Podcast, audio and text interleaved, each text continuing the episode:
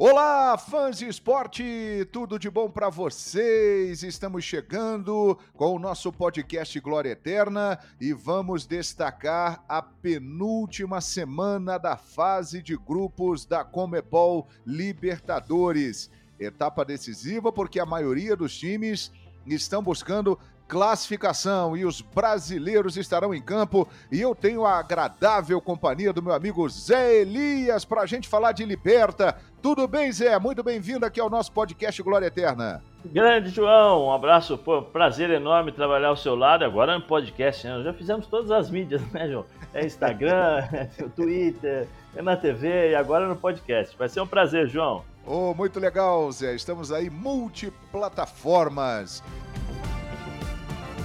E agora é o seguinte, vamos começar falando dos jogos é, do meio de semana, da penúltima rodada da fase de grupos da Libertadores. E nós já começamos com uma partida que a ESPN vai mostrar Bragantino e Estudiantes, lá em Bragança Paulista. Olha, o Estudiantes tem a melhor defesa da fase de grupos, um gol sofrido e já está classificado. Antes da competição, Zé, se falava muito de River e Boca como os concorrentes dos brasileiros. O Estudiantes é um time que merece ser observado até mesmo na condição de um concorrente dos times brasileiros ao título da Libertadores, Elias? Olha, João, eu acho que você, é, nós temos que levar em consideração, né? Primeiro, por ser um time argentino, né? Os times argentinos jogam a Libertadores, eles conhecem a Libertadores mais do que, acho que o, todo mundo, né? É o espírito, a forma, a, as, as, provocações, a intensidade do jogo.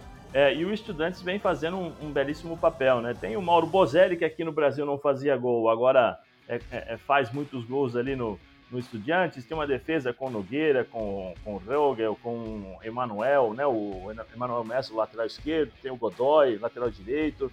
É, é uma equipe que tem uma intensidade de jogo muito grande. E aí eu coloco sim, a gente pode colocar. Eu coloco o Estudiantes à frente do Boca, é, João, pela qualidade do jogo. Pela qualidade do jogo, o Estudiantes está à frente do Boca. O Boca tem muita tradição, mas até agora não me convenceu, não. No 11 contra 11 está devendo. Perfeitamente. Então, Bragantino e Estudiantes, nessa terça-feira, dia 17, 18h45, transmissão da ESPN. E se o Bragantino vencer, ele também é, praticamente garante a sua classificação para as oitavas de final, um jogaço. Falando em jogo grande, agora é hora de destacarmos Boca e Corinthians na Bomboneira. Relembrando a grande final de 2012, o Corinthians com o gol do Romarinho empatou lá e veio para o Pacaembu muito próximo do título e acabou sendo campeão. E o Ralf, Ralf, Ralf da sua posição, tem história no Coringão igual a você, hein, Zé? Ah, o Ralf é, foi um símbolo né, dessa conquista do Corinthians. Ralf, Paulinho, Sheik, é, Cássio, né, são, são jogadores que entraram definitivamente para a história do Corinthians por tudo aquilo que fizeram, é, é, especialmente nessa Libertadores. Né? Pois é, e a campanha do Corinthians na Libertadores de 2012 foi histórica. O Corinthians foi campeão invicto e sofreu apenas quatro gols. E o Ralf era uma peça fundamental naquele time. O Corinthians estreou na fase de grupos da Libertadores contra o Deportivo Tátira em 2012. O time da casa abriu o placar com o Herrera e aos 48 do segundo tempo, o Alex, em cobrança de falta, colocou a bola na cabeça de Ralf, que testou para empatar e fez o gol na estreia, hein, Ralf? Cara, falar a verdade, não era nem para mim estar naquele momento à altura do campeonato ali dentro da área, né? Só que aí, aos, aos prantos lá, o Tite, o, se eu não me engano, o Júlio César, o Alessandro pediu para mim ir para a área e eu acabei indo, mas não era nem para mim estar na área, ali foi Deus que abençoou mesmo. A gente, queira ou não, já, já tava com aquele gosto amargo de ter uma estreia fora de casa com derrota, para a gente já ia ser um retorno muito ruim de, de iniciar a Libertadores assim.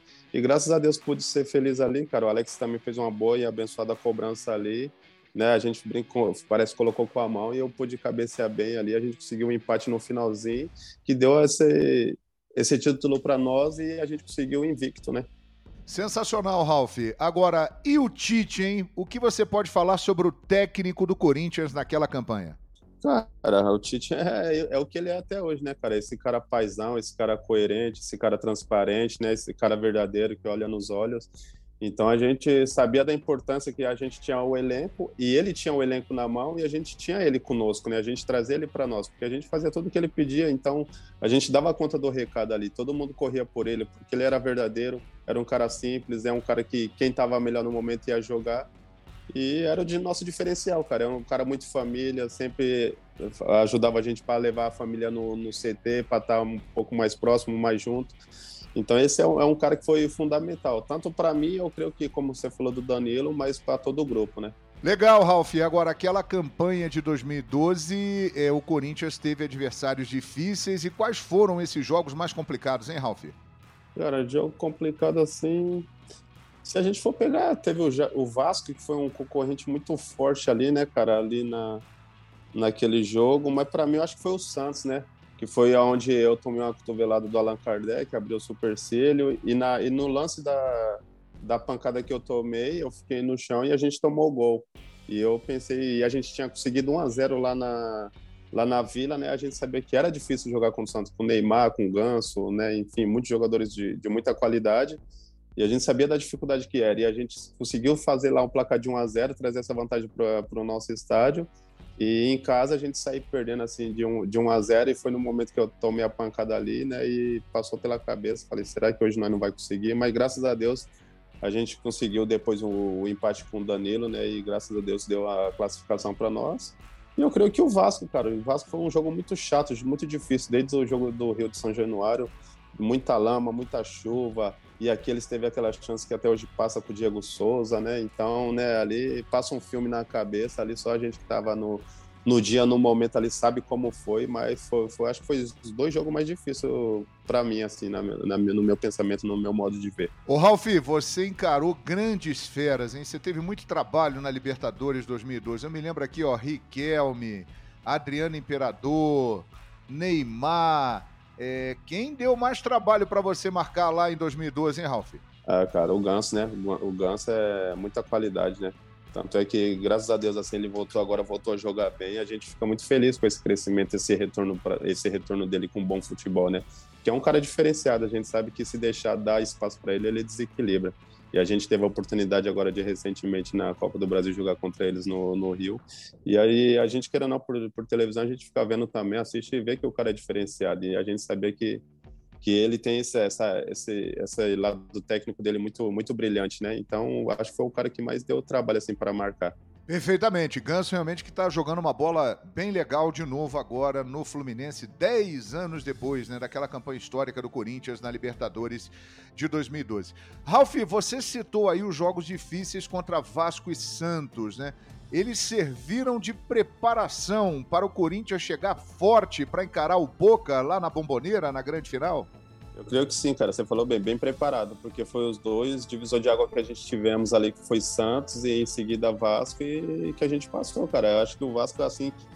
O Santos tinha mais qualidade, mas o Vasco também era como um time igual o nosso, operário, só que, né, cara, não perdia jogo, era difícil de tomar gol, de infiltrar, né? Então, a gente sabia que era, ia ser um jogo muito parelho. E a gente conseguiu empate lá, já tinha uma vantagem do empate aqui, né? Então, a gente sabia que ia ser um jogo muito difícil. Eu acho que foi esses dois jogos que foi muito parelho, cara. E esse que deu uma tranquilidade um pouquinho a mais para a gente chegar a, a, essa final contra o Boca, que a gente sabe que dispensa comentário. Contra os brasileiros, eles vão muito bem, né? eles têm essa, essa facilidade, eles sabem jogar essa competição, né?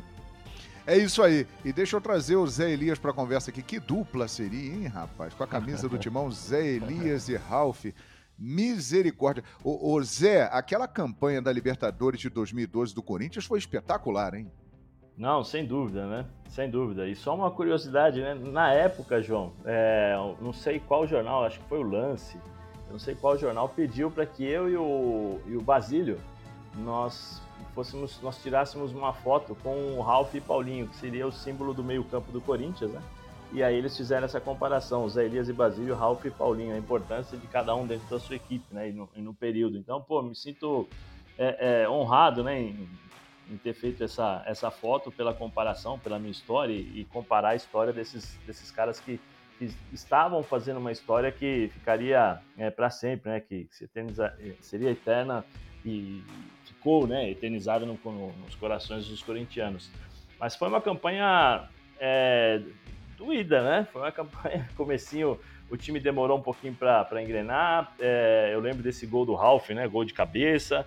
É, mas era um time que você via, né, João? Você sabia exatamente o que você iria encontrar. Por exemplo, eu, trabalhava na época na Rádio Globo, então nós íamos fazer os jogos do Corinthians na Libertadores, nós sabíamos que ia ser um jogo 1 a 0 meio a zero, aquele jogo difícil né, para o adversário, com um time que marca muito forte, que não dá espaço, que sai no contra-ataque com, com, com o shake, né, que trabalha muito a questão do meio-campo de, de, de, posicionamento e, e não entrega nada para o adversário.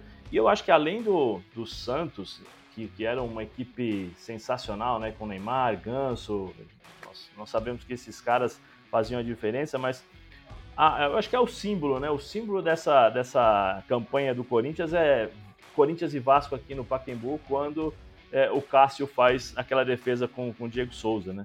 Ali eu acho que você fala, sabe que tem determinados lances que você fala assim, não, agora esse time vai para a final. E foi exatamente isso que eu pensei quando o Cássio pegou aquela bola. E logo em seguida o Paulinho faz um gol de cabeça e que define a vitória do Corinthians. Né? Eu, eu, eu, eu falei na época que o Corinthians jogava é, sem a bola como um time pequeno, né, que se fechava muito bem, não dava oportunidade para os times adversários e era mortal no contra-ataque. E foi exatamente essa, essa fórmula, vamos dizer assim, que levou o Corinthians ao título. É uma campanha inesquecível para toda a imensa, fiel torcida corintiana. Agora é o seguinte, nesta terça-feira, com transmissão da ESPN, que jogo enorme, Boca e Corinthians vão se enfrentar na Bomboneira. Ô Ralf, é diferente jogar na Bomboneira? Não, é diferente, cara, é diferente. Eu tive a oportunidade de jogar lá. É, é um estádio diferente. Os argentinos, eles, eles não param de gritar. É como a torcida do Corinthians também não para um minuto também. Eles lotam o estádio, né? Então ele, eles vai vai inflamar mesmo. Então eu creio que o Corinthians tem que ir preparado para saber também da, dessa competição do da vantagem que é, né, do, do bom que eles fizeram um, um grande jogo contra o Boca aqui, eles têm tudo para para ganhar agora do Boca fora e conseguir essa classificação, né? Mas sabemos que vai ser jogo duro. Duríssimo, com transmissão da ESPN do Star Plus. E a catimba argentina, Zé Elias, também já enfrentou muitas vezes isso, o, o Ralph. E essa catimba que os caras fazem lá, hein? Sim, sim, é, é um campeonato à parte, é o psicológico, né? Você tem que saber trabalhar na, na sua mente, porque ele vai te desestabilizar o tempo todo, vai querer te, te provocar, e você não pode cair em provocação, como eu falei aqui. Com 11 já é difícil, com 10 mais ainda, né? Então a gente tem que estar sempre centrado, ligado no jogo, né? Então não deixar essas coisas assim de, de catimba te abalar, te desestruturar. Exatamente. Agora um momento que está gravado na memória de todo o corintiano. O gol do Romarinho na final, ele entrou e logo no primeiro lance fez aquilo tudo lá, Ralf. Cara, a gente brinca até hoje, a gente nem sabe, eu acho que nem ele não sabe o que ele fez no dia, né? Não sei, eu, não sei que planeta que ele estava para aquela altura do campeonato, dar uma cavadinha dentro da bomboneira, a gente perdendo de 1 a 0 né? Então, a gente brinca que até hoje, tão, tão desligado que ele era e conseguir fazer aquela proeza. Eu acho que nem o mais frio atacante naquele momento faria aquilo, né? Mas ele foi muito frio e pôde empatar o jogo ali. A gente conseguiu uma, uma boa vantagem para a gente trazer para Caibum diante do nosso torcedor e fazer uma grande final. Mas ali foi o ponto crucial, tanto do meu gol no primeiro jogo da Libertadores, quanto no dele mais ainda, né? Por ser, um, por ser uma decisão e ele conseguiu um empate ali também, a gente trazer esse, esse empate para o Brasil. É, abriu o caminho para o título do Timão na Libertadores da América. E a emoção do gol na voz de Cledi Oliveira, que estava na rádio ESPN, lá na Bomboneira e na rua assim. Vai, Cledi! Estilinga pro campo de ataque por Emerson Sheik. Passou, Romarinho recebeu um passe lindo, vai empatar, bateu a gol!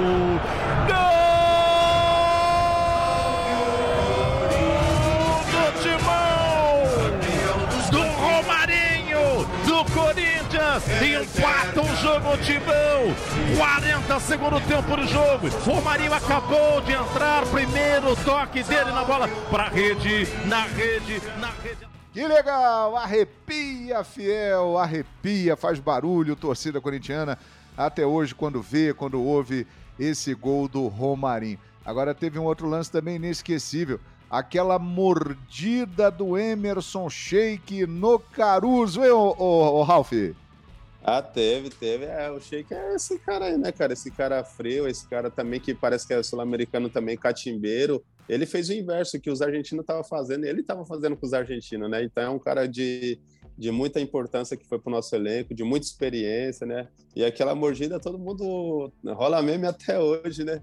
Mas você vê que é um cara que sabe jogar essa competição, né? É um cara experiente, a gente precisou, dependeu muito dele, tanto é que nos dois gols ele foi frio ali, deu uma tranquilidade para o nosso time. A gente sabia da, da expectativa que gerava em cima da gente, de jogar diante do nosso torcedor, jogar em casa, e pela qualidade que tinha a nossa equipe também, né? Não tinha nenhuma, como você falou, não tinha nenhuma estrela, né? Todos eram coadjuvantes, mas todo mundo junto ali no, no serviço operário, todo mundo conseguiu o êxito que foi ser campeão. Ah, Notero, e a sonora do Chique? O que ele falou quando ele saiu do campo aquele dia também ficou marcado. Dá, dá, escuta aí, relembre aqui no podcast Glória Eterna. Pô, eu sou de Nova Iguaçu, sou carioca, sou favelado e é, com todo respeito ao Boca Juniors, à história, ao estádio, ao povo, cara, não tenho medo de ninguém. E, sensacional, Sheik que entrou para a história do Corinthians fazendo os gols do título da Libertadores contra o Boca.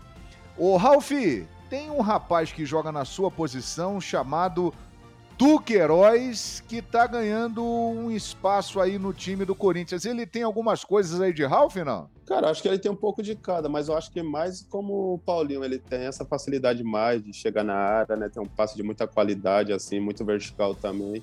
É um jogador muito leve também, marca forte também. E eu creio que, que tem crescido muito nesses últimos tempos, né? Eu acho que o Vitor Pereira tem dado essa, essa facilidade, essa moral para ele, essa essa parte de jogar tá sempre tá, tá jogando, então tá ajudando muito para ele, tá crescendo muito o futebol dele. Eu tenho gostado, tenho visto os jogos e sei que ele vai tá dando conta do recado e vai dar mais conta do recado ainda. Que legal. Ralf, foi um enorme prazer conversar com você aqui no podcast Glória Eterna, hein? Valeu, meu querido. Muito obrigado, tá? Que Deus abençoe vocês. Obrigado, Ralf. Jogador histórico do Corinthians, Zé Elias, Coringão. Tem que pegar de inspiração aquela campanha de 2012, aquele jogo com o Boca, porque amanhã tem Boca e Corinthians decisivo lá na Bomboneira, hein, Zé? Não, sem dúvida, João, sem dúvida. É, é, eu, eu, acho que o espírito, a forma como o Corinthians entrou naquela partida é um exemplo para todos os brasileiros, né? É, que jogam, que enfrentam o Boca, o River, que são os dois times mais tradicionais dessa competição. É, pela, pela forma como eles encaram, né? Pelo, pela, pela, como é que vou dizer? Pelo clima que eles colocam através da sua torcida, o estádio. É, então o Corinthians tem que ter realmente essas, essas partidas contra o Boca no passado como exemplo, mas é uma, um momento diferente, né, João? Uma maneira diferente hoje de se jogar, de, de, de, se comportar. Até mesmo os próprios argentinos já não tem aquela rivalidade como se tinha antes, né, João? Porque ele tem muitos argentinos que estão jogando no Brasil, é, muitos argentinos que jogam como brasileiros na Europa. Então, acho que essa, essa rivalidade ela ficou um pouquinho vai, amenizada, vamos dizer assim, pela questão da amizade. Mas mesmo assim, né, depois que rola a bola, uma entrada um pouquinho mais forte já serve para mudar um pouquinho esse pensamento. Mas o Corinthians eu acho que hoje é um, é um, um time é, em crescimento com, com o Vitor Pereira e, e, sem dúvida alguma, vai criar dificuldades para o Boca lá dentro da bomboneira e, e, tem a possibilidade até de vencer, por que não? É isso aí, jogaço nesta terça com transmissão da ESPN e do Star Plus, a Casa da Libertadores. Vamos continuar falando para o povo, hein? Saímos do Corinthians e vamos para o Flamengo, que recebe nesta terça, nove e meia da noite, Maracanã, a Universidade Católica.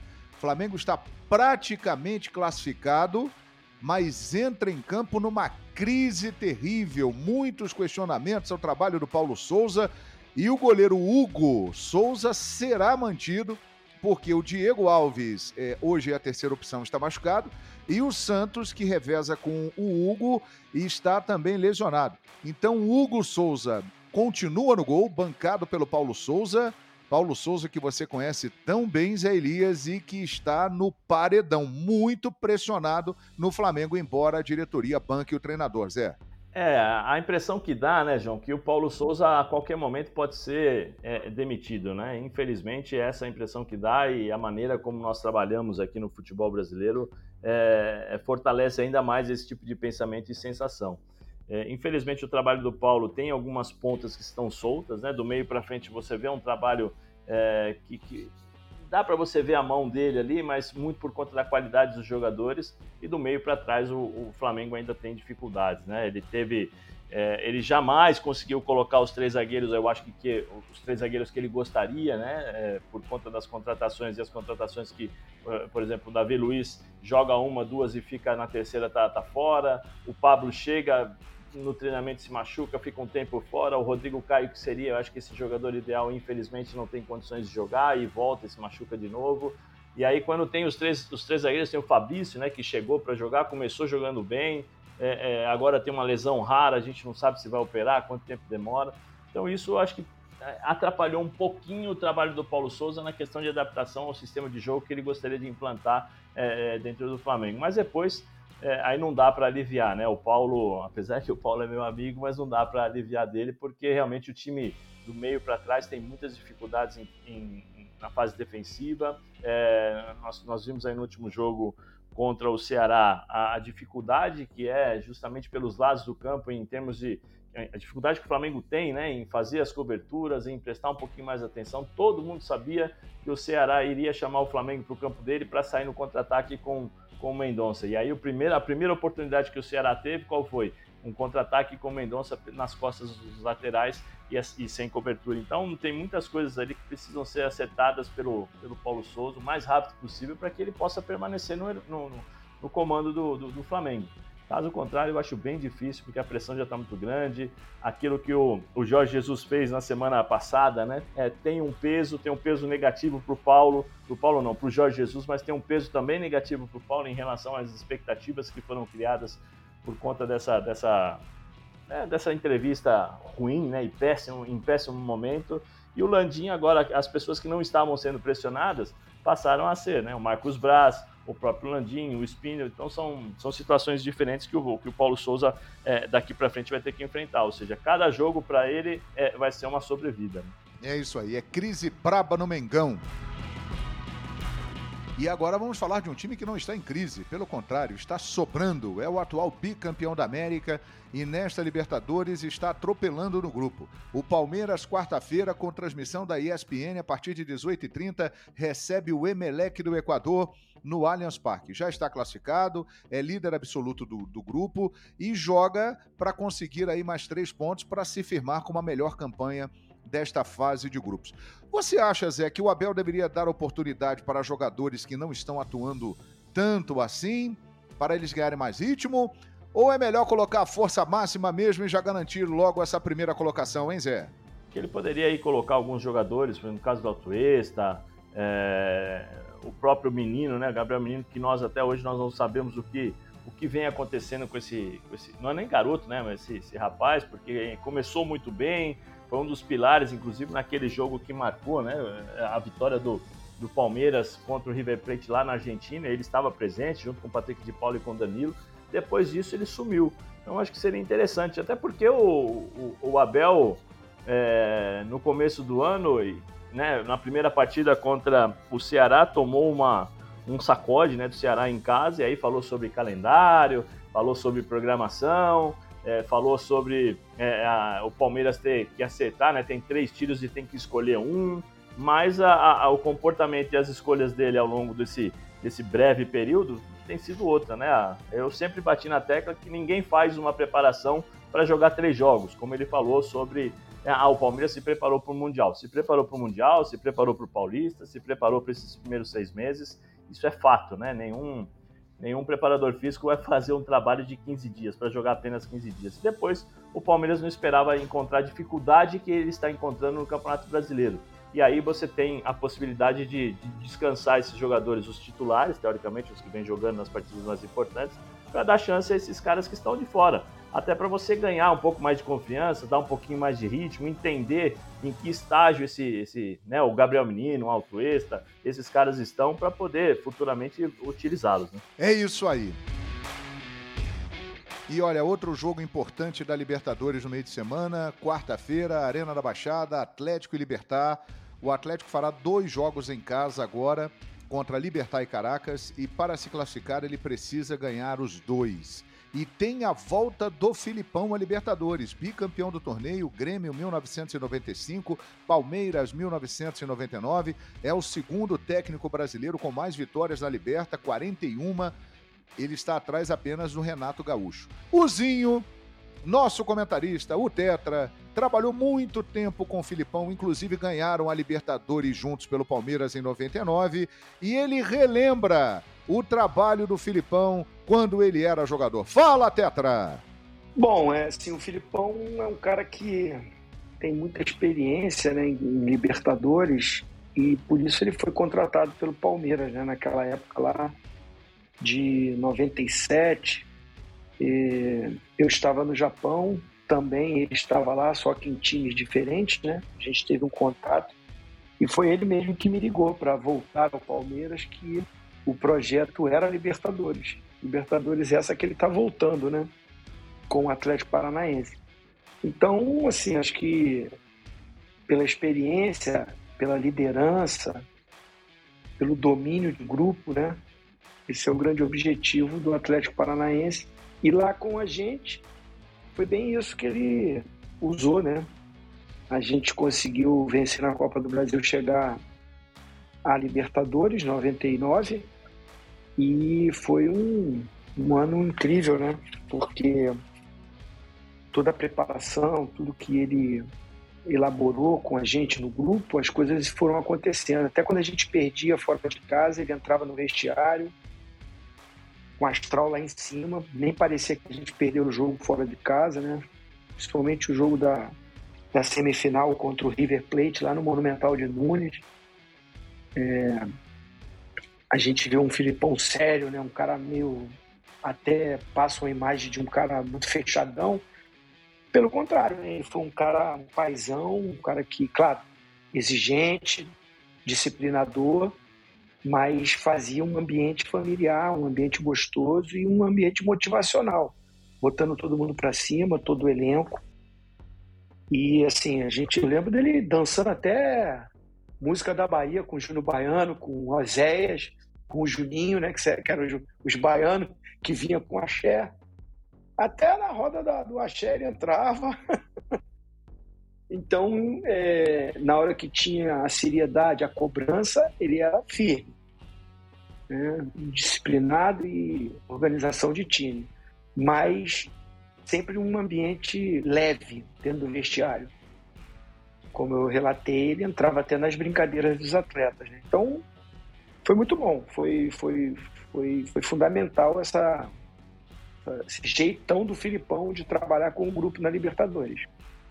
Agora, o Zinho, tem a possibilidade dele virar dirigente, hein, Tetra? Dirigente de é, mexer com essa parte administrativa, de, dele, dele ter que conversar com empresários, jogadores, de, ele ter que fazer as negociações. O Filipão que eu conheço lá de trás não é esse. Assim, agora os anos de bola, né? A vivência na Europa, ele foi treinador no Chelsea, seleção portuguesa, foi no Azerbaijão, enfim, foi na China, e acaba que ele virou um, manager, né? Nesses locais ele aprendeu, é claro, né? A vivência, os anos é, mudando tanto de locais e vivendo várias culturas, enriqueceram ele de, de potencial, né? É, eu trabalhei com um Filipão treinador, um Filipão boleirão, um cara do nosso vestiário, um cara que foi um ex-jogador. É, eu não tenho contato com ele agora, mas acredito que assim, seleção brasileira, seleção portuguesa, toda essa vivência que eu te falei de Europa, é, dá uma bagagem para ele muito grande. E assim, eu acho que para ele também seria bom, né? Acho que assim, a idade que ele já tem, tanto desgaste que já teve como treinador, de repente usar todo esse currículo, usar todo esse conhecimento, toda essa vivência para ser um coordenador, eu acho melhor. Né? Assim, claro, planejamento melhor do que ninguém ele sabe fazer, junto com uma comissão técnica, escolher mapear jogadores junto com o departamento de análise de desempenho e junto com a comissão técnica escolher o jogador certo para a posição certa, para o esquema de jogo certo, acho que aí ele tem toda a competência. Aí, aí na hora de negociar, no caso lá onde está o Alexandre Matos, né? Aí sim, botar um diretor executivo para fazer essa parte financeira. É, eu tô, tô, falando pelo, pelo, pelo, pelas minhas lembranças com o Filipão. E até, assim, pensando eu como um ex-jogador, um ex-treinador, você é, você fica muito mais vidrado no campo, no, no, na logística, no vestiário, do que na parte financeira. Acredito eu que o Atlético Paranaense ou o clube que o contratar poderia usar tudo isso que ele tem para o, o futebol ali, o departamento. Aí a parte financeira tem um diretor executivo junto com ele, aí eu acho que funciona assim. Perfeito. E essa escolha pelo Atlético Paranaense, Zinho? Assim, é um nome ideal. Tem é, bagagem para segurar até a, a, a cobrança, é, o torcedor, os jogadores, todo o staff do clube, né? Quando vê um Filipão, há um respeito muito grande, né? Há uma, há uma confiança, né? É claro que o nosso futebol, o futebol brasileiro, ele está sempre é, é, em cima de resultados que se define, infelizmente. Mas eu acho que pelo currículo que ele tem, até em Libertadores, de conquistas né, de Libertadores, o credencia.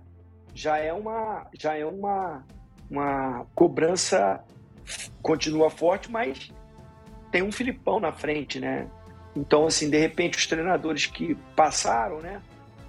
principalmente o Alberto Valentim, que vinha fazendo um trabalho, né? Ganhou a Sul-Americana, é, chegou à decisão de Copa do Brasil, mas começou o ano aí com tropeços.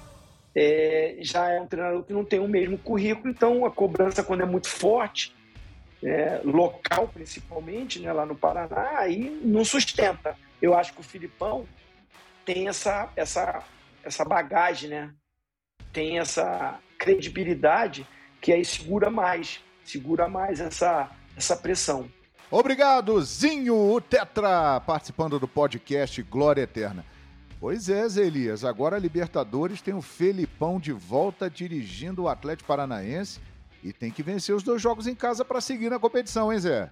É, não, tem que os, vencer os dois jogos, né, é, para poder ter sequência, mas eu acho que perderam uma grande oportunidade, né? O time do, do Atlético contra o Caracas, é, tinha a possibilidade de fazer aí, no mínimo, no mínimo, contra o Caracas, seis pontos, né?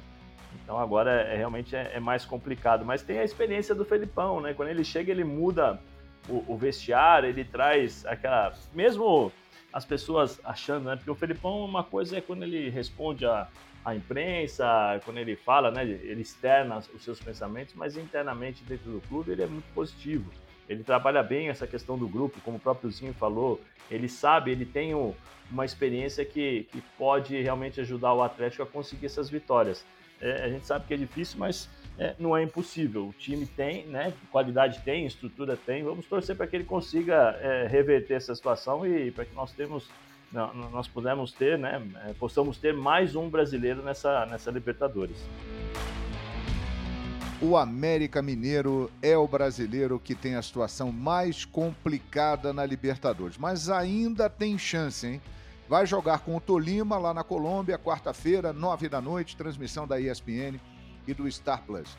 Para continuar com chance, o América tem que vencer os seus dois jogos, que são fora, e torcer para que o Atlético, no mínimo, empate com Del Valle e vença o Tolima. O adversário da vez é o Tolima, time que tem apenas cinco derrotas em 28 jogos na temporada. Um fator positivo para o Coelho é que dessas cinco derrotas, quatro foram em casa. Outro ponto decisivo para o time mineiro é a possibilidade de manter vivo o sonho no continente, pois em caso de derrota o time não terá mais chances de avançar nem para a Copa Sul-Americana. Quarta-feira é decisão para o Coelhão Sinistro na ESPN contra o Tolima lá na Colômbia, hein, Zé? Não, é decisivo, mas assim, João, eu sei que a esperança é a última que morre, enquanto né, os, os times têm aquela questão matematicamente, gente, é, nós ainda temos chances, é, mas eu acho bem difícil, quase impossível do, do América se classificar para a Libertadores. Né? Talvez possa brigar pela, pela Sul-Americana, mas a Libertadores é, é, é, complicado. Tem uma situação aí que vai, vai, enfrentar uma equipe que perdeu dentro de casa, que foi contra o Tolima, é, joga em casa, né? O Tolima tem, tem bons jogadores, mas o grande problema agora é o América, né? Como o América vai fazer para conquistar esses dois jogos e ainda depender de outros resultados. Outro brasileiro que também está numa situação difícil, mas também tem chance, é o Fortaleza, que jogará nesta próxima quarta-feira em Lima contra o Aliança, 11 da noite. O tricolor vai buscar sua primeira vitória internacional, em jogando fora do Brasil. Até então foram dois jogos e duas derrotas. Independiente, Sul-Americana 2009 e River Plate na atual Libertadores. O Leão do PC depende apenas de si para passar de fase, mas entre Libertadores e Brasileiro, foram nove jogos e apenas uma vitória, dois empates, seis derrotas. No estadual e Copa Nordeste, foram 18 jogos e nenhuma derrota. O Fortaleza tem que vencer os dois jogos fora de casa para avançar. Por que o Leão caiu tanto de rendimento, na sua opinião, hein, Zé? João, é, difícil, né, de, de, nós falarmos. Que nem, por exemplo, eu trabalhei em alguns jogos, eu fiz o, eu assisti o jogo do Fortaleza, quer dizer, Corinthians e Fortaleza. O, o Fortaleza fez uma grande partida é, é, é, nós trabalhamos é, Fortaleza e, e, River, o River também Isso, contra o River. É, foi uma grande, um grande jogo, Fortaleza pressionou o River. É, eu acho que dificilmente um, um, time brasileiro vai colocar o River em, em tamanha dificuldade como o Fortaleza colocou, nos, especialmente nos primeiros 20 minutos. E o resultado não vem, né? Esse que é o, que é o problema, né? E, e, e o, o, Fortaleza não tem o elenco necessário para rodar as peças. Então você tem sempre. O, o Voivoda está com dificuldade para fazer esse rodízio, para ter esses caras inteiros né, nesses jogos decisivos. Então, é, ah, Libertadores é uma coisa, brasileiro é outra, mas no caso do Fortaleza, as duas coisas elas estão andando em, em conjunto, né, na mesma estrada, na mesma situação. É, eu vejo o Fortaleza com a possibilidade de ganhar do, do, do Aliança Lima, né, é, fazer sete pontos e depois ter a decisão contra o, contra o Colo-Colo. Né? E na próxima quinta-feira, a partir de 18h30, transmissão da ESPN, grande jogo em Belo Horizonte. Atlético Mineiro e Del Valle. Se perder esse jogo e o Tolima vencer, o Galo pode terminar a rodada fora da zona de classificação, hein? O Galo venceu apenas dois dos últimos sete jogos. Nesse período, Hulk e Nacho, Nacho participaram diretamente de oito dos onze gols do time. O Atlético fará os dois últimos jogos é, da fase de grupos em Belo Horizonte. Tem tudo para garantir a classificação. Mas é uma equipe que caiu de rendimento, está passando por questionamentos. Qual é a sua avaliação desse momento do Atlético do Turco Mohamed, hein, Zé Elias? É, eu, eu vejo problemas do time, né? É, nos jogos que assistiu o Atlético, o Atlético com bola continua muito forte, mas sem a bola é o grande problema, né? Um time que está desconcentrado, não tem o foco necessário, porque você tem várias fases dentro de 90 minutos. Né? Você tem a fase que você tem o controle do jogo, é, é, você tem a bola nos pés, mas o grande problema é quando você perde essa bola. Então o Atlético está com essa dificuldade, porque quando perde, o time está totalmente desorganizado. É, é, o Alan está como um zagueiro, o Jair muitas vezes está como um centroavante, tem aquele espaço, centroavante não, meia mais avançado, né? Desculpa se eu exagerei um pouquinho, mas e aí tem esse espaço no meio campo que a equipe, as equipes adversárias estão encontrando é, para poder jogar. E o Atlético tem essa dificuldade. Eu acho que o Turco Mohamed tem que tentar ajustar essa equipe, é, como eu falei, como eu penso sobre futebol, né? Dentro de 90 minutos, você tem vários comandos, né? Você tem várias fases de jogo, com a bola, sem a bola, comandando o jogo. É, às vezes você se posicionando para jogar num contra-ataque, isso também é controle de jogo. É, é vale lembrar, acho que foi na final contra o Cruzeiro, o primeiro tempo, o Atlético recuou, ficou esperando a equipe do Cruzeiro, o Cruzeiro jogando melhor, em dois contra-ataques a equipe fez dois gols. Então, isso também é sinal de maturidade. Eu acho que o, o Turco Mohamed tem que, tem que fazer esses ajustes e não ficar dependendo exclusivamente do, de uma jogada do Nacho, é, do Hulk, porque esses caras vão decidir. Mas não, não adianta nada, você tem você ter caras importantes ali na frente e a sua defesa não, não poder dar a segurança necessária para você sair do jogo com a vitória. Perfeitamente, Zé. Então vamos fazer o seguinte: vamos curtir essa penúltima semana de Libertadores da América na fase de grupos. O bicho vai pegar e nós vamos conhecer aí, vamos encaminhar várias situações. Foi um prazer, hein, Zé? Estar com você aqui no podcast Glória Eterna. Um abração, Zé Elias. Ah, um abraço, João. Um abraço a todos. É sempre uma honra estar ao seu lado, viu, João? Igualmente, Zé. Valeu, galera. A busca pela glória eterna continua e vamos curtir a Libertadores, mas cuidado com ela, porque ela é traiçoeira. Até a próxima!